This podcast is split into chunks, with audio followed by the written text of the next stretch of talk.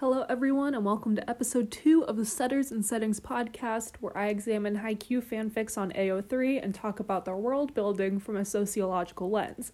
My name is Lean, and today I will be discussing the genre of urban fantasy, which is one of my favorite genres of fanfiction, one of my favorite genres just in general. I'm very excited about this episode.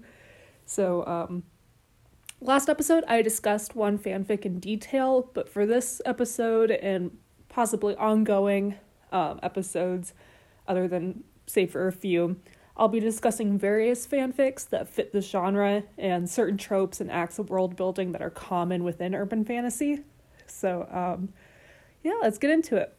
Uh, starting with the genre itself, urban fantasy, if you don't know what it is, it's a subgenre of fantasy in which fantastical elements such as monsters, supernatural elements, or other fantasy elements are brought more into the modern world, um, especially in inner city settings, therefore, urban fantasy.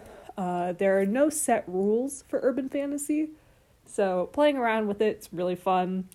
Uh, me as a writer, it's one of my favorite genres to write for too, just because you can do whatever the hell you want and it's great. So, um, for example, you can create your own magic systems, you can create laws, different kinds of stores, uh, common activities for people to partake in, and you can kind of play around with different magical races and species of creatures. You can have an entire underground government system. Um, you can put in like crime and fit in all the all these other different types of genres. You can create your own lore, which is really exciting. And then you can control the various aspects of how society works within the context of your story being urban fantasy. So it really can be anything. Um, it can be where humans have no idea that creatures exist, ones where humans coexist with fantasy. And there are, like I said, there are so many other subgenres that you can mix it with.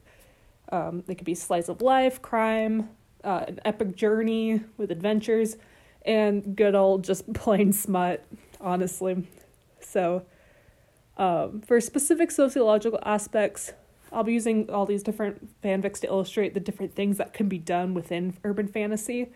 And then I can, or I not can, but I will mention the different parts that I think are done super well. And this first fanfic is actually a series of fanfics. It's a four fanfic series. And I am in love with it. I'm so ex- you can hear the excitement in my voice to talk about this. Um, it's my favorite vampire series on AO3. It's quite possibly one of my favorite fanfics of all time, and it's by Catastrophe. So that's Catastra underscore F E Y. Um, I'll have links on my uh, Twitter at Setters and S Pod so you can find everything I mentioned here on uh, my Twitter. so um, her series is called Into the World of Darkness. And first of all, it's E rated. So if you're an adult and you want to read it, go ahead. It's amazing. I love it. And it's actually a crossover of the Vampire the Masquerade games and Haikyuu you don't need to know much about Vampire the Masquerade to get into it. I didn't know that much about it going into it, but reading this has made me like really interested in it. And um, if you're left with any questions about Vampire the Masquerade um, after the author's explanations for it, you can just do a quick internet search and find all the information. That's what I did. It really doesn't kind of it doesn't keep you from enjoying the story. So um I love so many things about this fanfic. I the entire series, I don't know where to start. I just it's so good. I love it. And I will be giving out some spoilers. So, if you like to read them again, it's E-rated. If you're over 18, go check it out before continuing. It's great. I it's one it's literally the fanfic that I recommend um, to anyone who asks for recommendations and they don't know what to read. It's this one. Um, there are four parts of the series so far, and uh, they're mostly rare pairs. So the first fic focuses on Bokuro and then Akasuga, then Ushiten, and then Oihana. Uh, so, urban fantasy aside, this makes my rare pair heart so very happy. It's the reason I love Akasuga, honestly. and um, the world building of the series is amazing. Like it's unmatched. I love it so much. and it feels like everything exists beyond the story. So it's not it you can really get a sense of like there are things happening outside of what it gives you. And there are things that are happening beyond um, the small slice that you get. Uh, everything there's context for what you read, and it's I think it does that really well. So um, it's so much more than the story itself. So in the Bokuro fic, we get to see the effects of the control that Bokuto has on the city. Bokuto is a vampire, he's really old, and he is in charge of his clan. So we get to see how important he is to the community as well as how well respected he is and how important it is for vampires to remain secret. That's one of the biggest things with this series is how important it is that vampires remain secret and they don't reveal what's called the masquerade. Um, and this fic also has glimpses of the in-universe government system, and I think this series does a great job of building a government system and like kind of showing how vampires in the underground urban fantasy kind of world how they operate and um, it's really it's just it's a very interesting read and it's one of the reasons I love this so much is the is the in-universe government system. You also get to see Oikawa and Iwaizumi for a sh- short moment in this, and more of them in the Oihana. So um, you kind of get the relationship between different vampire clans since they're leaders of other clans. So you get to see how they interact with each other, how they interact with Bokuto, and um, it's very interesting to see the different types of vampire clans and how this author has incorporated clans from the game into uh, their own fanfics. And it's fun to just do research on all the different clans and all their different powers and strengths. It's really inspiring to me, honestly. It's great. I love it. um, and again, their interactions with the different vampire clans and the fact that clans exist at all kind of fuels what I said earlier about how there's more that this gives you. There's more to the world, there's more going on than just the tiny slice of Bokuro that you're reading. Um, so there's also an interesting overlying theme, and I want to mention that before I go into the next part. Again, this is like I said, it's E rated, so sexuality is huge in this and the expression of sexuality, especially in um, vampire books. And sorry if you can hear banging from. I'm in my basement and I'm really cold, and my voice is kind of like reflecting that I'm cold, and there's someone walking above me. So if you can hear that, sorry. Um, so the expression of sexuality. And sexuality is my main topic of interest when I study sociology. And this series does such a wonderful job of expressing sexuality and how sexuality can change depending on which society that you're living in.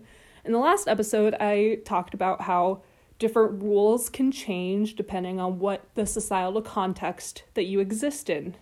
Like it changes depending on what context you have.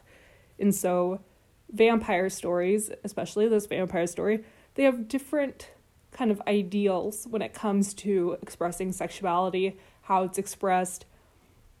And when I say sexuality, I don't mean sexual orientation, which is what most people think of. That is a small part of it, but sexuality is a much broader kind of topic of how people see sex, how people have sex, and uh, how people express their their sexual agency within society.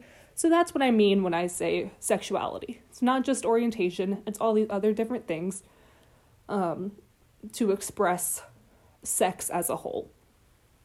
And this series has a fun theme of vampires operating outside social norms for sexuality and how the vampires in the story and the humans in the story change the ways that they see sex and in turn how it makes them seem more mysterious it makes them seem more attractive and it shows the character the characteristics of someone and the society but it's also built into the lore as a hunting technique which is really common for vampire stories. And i think it's so interesting that in lots of vampire stories especially urban fantasy sexuality is used as a hunting technique and it's more than just people having sex but it has this whole kind of like how society and how vampire society sees sexuality and kind of how it goes hand in hand with how vampires can seem more mysterious, more attractive, and kind of hunt prey because of it. And I, I always find that so interesting. I could talk about it forever. If you're interested in it, tell me. I might do a whole episode on it. It's so much fun to talk about. Like I said, sexuality is my main topic of interest. I've taken three sexuality classes. It's one of my favorite things to talk about. So if you're interested, I have a lot to say. Um, the next part in that series is Akasuga, and I love this fanfic. It's the first one I read. This is the one that got me into one of my favorite rare pairs. It's this is the second part is the one that I recommend for people to read if someone asks for a recommendation. It's one of my favorite fanfics of all time. I go back and I reread it so much, and I think I've commented on it. So, like, I'll go back and comment on it every once in a while. I'll be like, "Hey, I still love this fanfic," and it's it's I love it so much.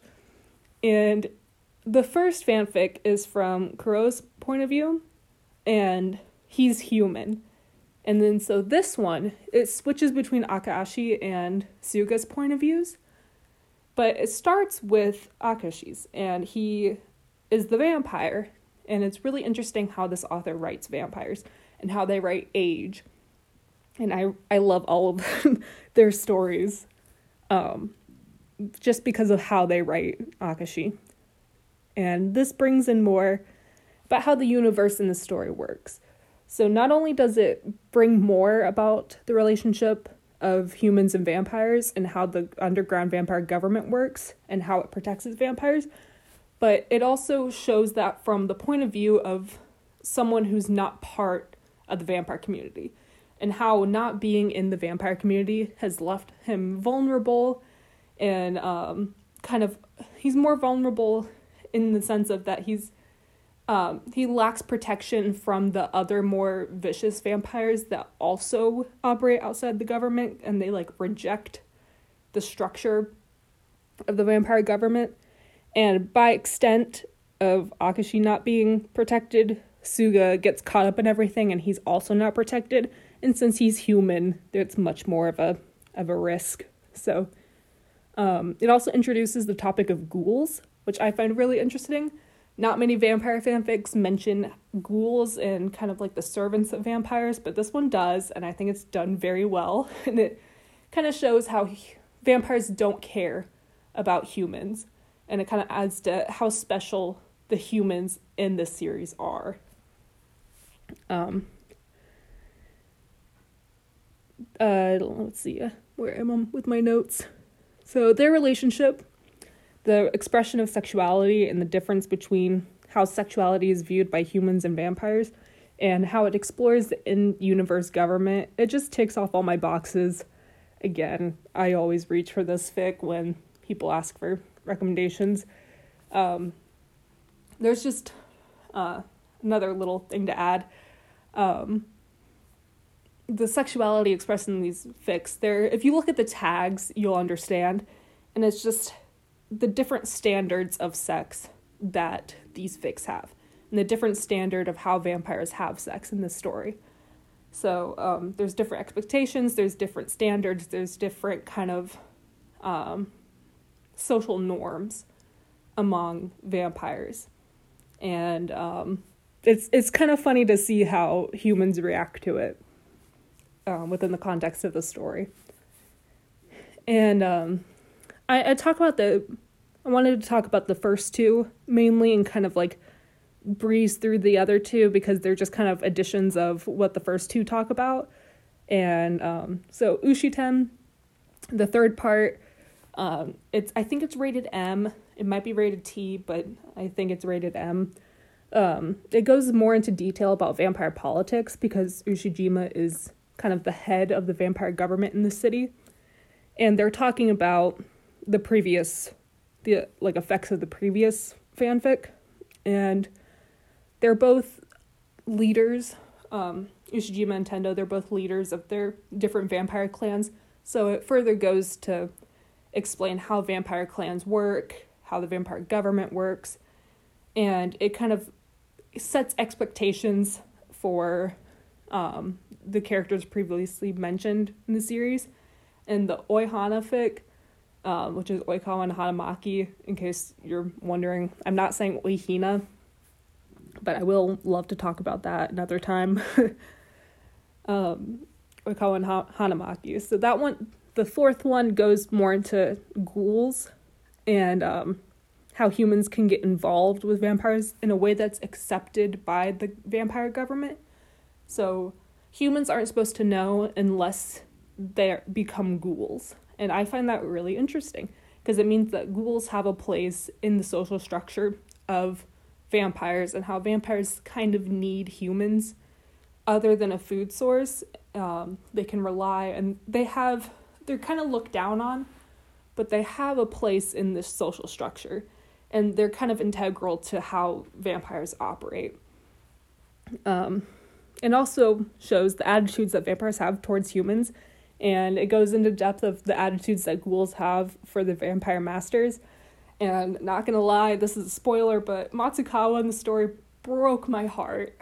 I'm not gonna lie, I was rooting for him so bad. I love Matsukawa. I was rooting for him, and I, I felt so bad for all the ghouls in this series.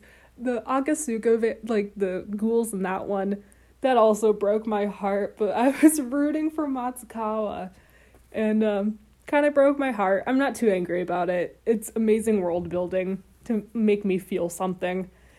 But dang, it's just read it for yourself. You'll understand. and uh, moving away from that series, there's another urban urban urban fantasy fanfic with secret supernatural world. I could spend hours talking about this just because it takes that long to talk about. You've probably seen this before if you've sorted for fanfics by word count, and some of you might already know what I'm talking about, but it's, of course, Bell Book and Candle by Skitty Skiddydyne. I think that's how you pronounce it. And if you know, you know. If you don't, then this fic is a monster within itself. It's rated M and it's over 760,000 words long. There is just so much to discuss about this fanfic. If there's interest, I can do a whole episode on it, but for this episode, I'm just going to be talking about the amount of lore that it has and how in um in the previous series that I mentioned, it mentions more about like the secret government and how vampires have their own society and how they have their own expectations. They have their own views about sexuality and kind of their own morals when it comes to life and death and actions. This one i'll be talking about for the sheer amount of lore and kind of how the universe itself works because of it.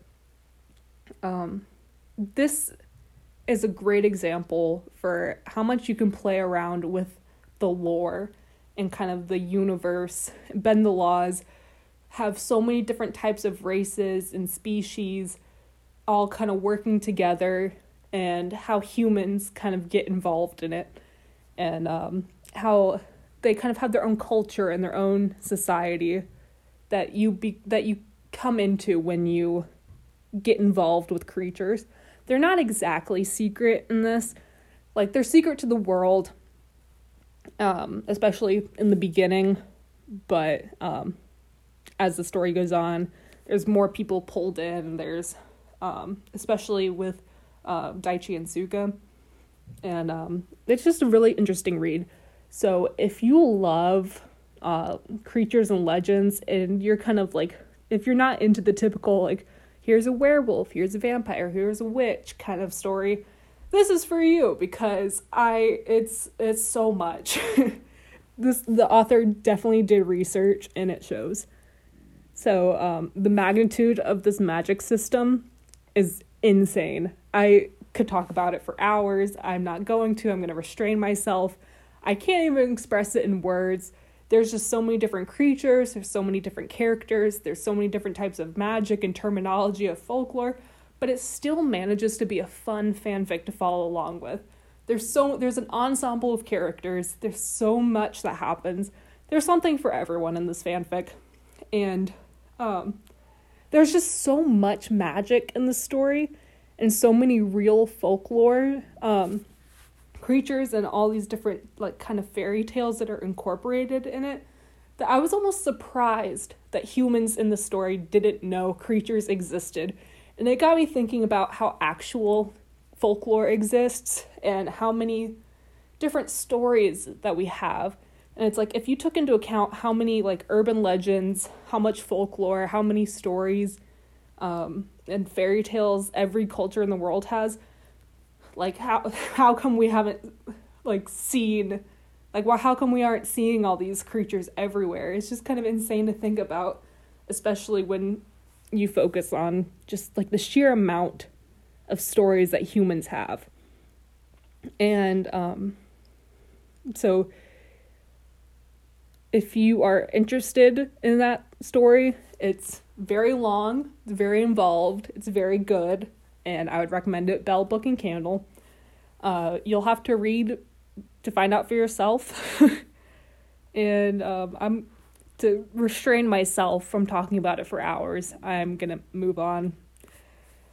So um, those are the kind of two that I wanted to talk about that have secret societies and secret kind of um, magic systems and kind of world build with the intention of creating an entire world and kind of the intention of creating a society. And now I'm going to move on to stories that kind of focus on um, their urban fantasy. They're not really meant to talk about like greater problems that people face. Uh, actually, one of them does, but um, they don't really aim to talk about social issues, but they do imply a lot of social issues and imply a lot of sociological um, aspects without directly alluding to them. So, um, and that's ones where urban fantasy is where humans and monsters coexist, which is my favorite type of urban fantasy just because I have my sociological brain and I love analyzing them.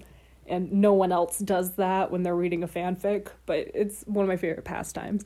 And um, usually these are romances, they're slice of lives, they're just fun little reads with your favorite characters. But they can also be drama driven nail biters, which is it's so fun, honestly. And um, so I love when creatures are known because it affects everything that we know about the world within the context of the story. Like, if vampires were to be known by people, everything in the world would change. Society would change. Every aspect of life would change. So, um, it would affect laws to protect different species. It would affect education for how magic works and how different body types work. It would affect how even science works and like the laws of science that we understand it. And we would understand different histories and there's even economic differences between humans and different species of monsters. And of course, there's how creatures are viewed in the public eye, which is um, probably the most common trope that you'll find in stories where humans and monsters coexist or how different types of creatures are viewed by the public, especially humans, but it can be any type of monster. Um, I've always found the genre of urban fantasy to be a great allegory for real social issues, especially when it comes down to species of monsters and how they kind of represent race.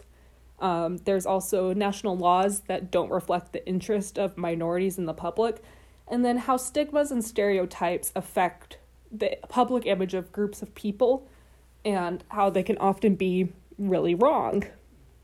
And um, so uh, some of the fanfics I would recommend for not so secret fantasy. They're more fluffy than not, but if you're looking for something more dramatic with social stigma of creatures, there's a recent fun uh, fanfic. It's E rated and it's called My Roommate is an Incubus by Drawing a Smile. I love this fanfic because it shows that even in more welcoming and accepting societies or societies that are learning to be more welcoming, like certain stigmas still exist when humans are the majority. So, creatures that feed on humans are less likely to be socially accepted despite the world knowing and being accepting and trying to exist with creatures. It's there's still that when humans are the majority, there's still issues when it comes to creatures that rely on humans to survive. There's a really fun mystery to this story, so it's a very fun read. Lena, if you're listening, you're welcome. I love you. Um, I really love your story.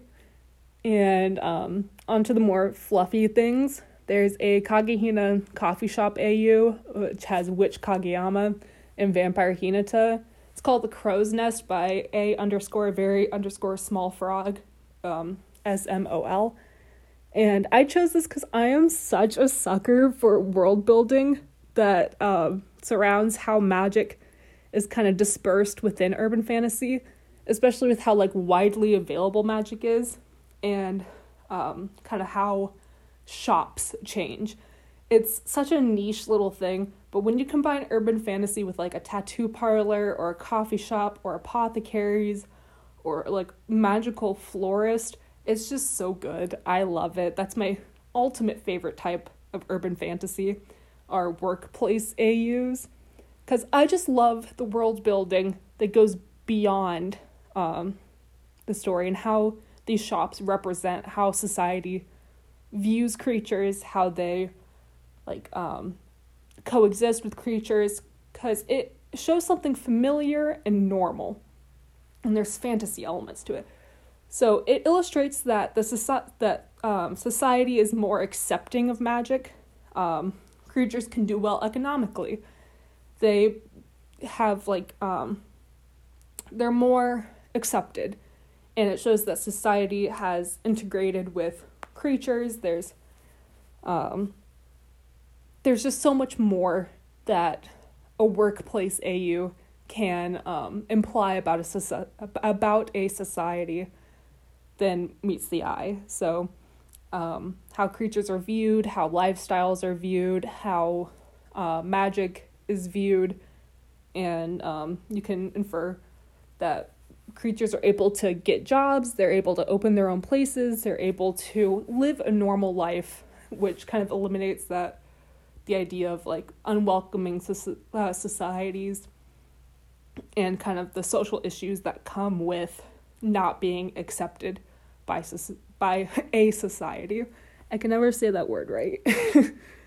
um, again, I don't think anyone's wondering about the economic status of an urban fantasy creature when reading a fluffy cafe AU, but I do, and it just makes me so happy to know that these creatures are living their best life. um, and finally, I really want to talk about um, some urban fantasy authors that um, the, these were, I wanted to do some shout outs, and all of these were given to me by my followers on my personal Haikyuu Twitter account, um, Oikawa Writes. So the first two authors I mentioned, they're not safe for work pieces. They write not safe for work. And then the latter two are safe for work. So be warned, I'm giving out that information now. And first up is Twyla Frost. Uh, they have Vampire and Omegaverse Sakuatsu. So be warned, it is Omegaverse. If you like that, go read it. I love it. It's amazing. Um, if you're not into that, then just skip over it. You do you. They also have a story on fairies and fae. Also amazing. I love this author. Go check them out. I'm giving them a shout out. And um, yeah. Uh, next is Vamp Peach. And they have a Vampire Ushi-oi fic. It's pretty freaking brutal, not gonna lie. I sometimes I kind of have to look away when writing it because it's it's a little gory, but the writing is truly amazing. And I have used this author as kind of like a personal example to improve my own writing techniques because some of the things that this person talks about you would never think about and I think it's just amazing. So, if you're looking for um kind of vampire uh, vampire society and how um, vampires and werewolves kind of have their own battles and um, I'm I can't remember if humans know about vampires and werewolves in the story. I think they do. So you kind of get to see the not so secret um, fantasy trope. And then there's Pudding Cat Beans. They have a Kuroken Witch AU. It's only about 4,000, 5,000 ish words. It's so cute. It's so cute. It's just kind of one of those things where it makes you feel all fluffy inside. I love it. It's I, I thought it was adorable. And finally, Snow Lighters on AO3, uh, Witch Bokuto, A Certain Slant of Light. I actually have a plan to do a whole episode on that, so I'll be going into the, that one in more detail for sure. Um, but I think that Snow Lighters did a great job with urban fantasy. And if you happen to know any other urban fantasy fanfics or authors that you love and I did not mention, please send them to my Twitter at Setters and SPod. You can DM me, you can reply to this episode. I'll create a thread with all the fanfics and authors mentioned here and any additional recommendations that I get if I happen to get any. So you can check that out. And if you would like me to do a follow up episode on urban fantasy, talk about other things that did urban fantasy well, other tropes, other kind of sociological topics within urban fantasy.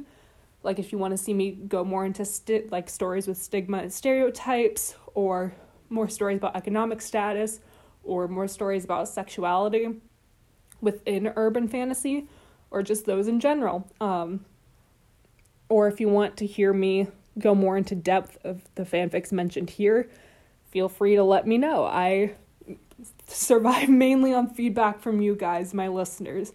So um, I hope you all find a reason to smile today. Thank you for listening and keep on reading.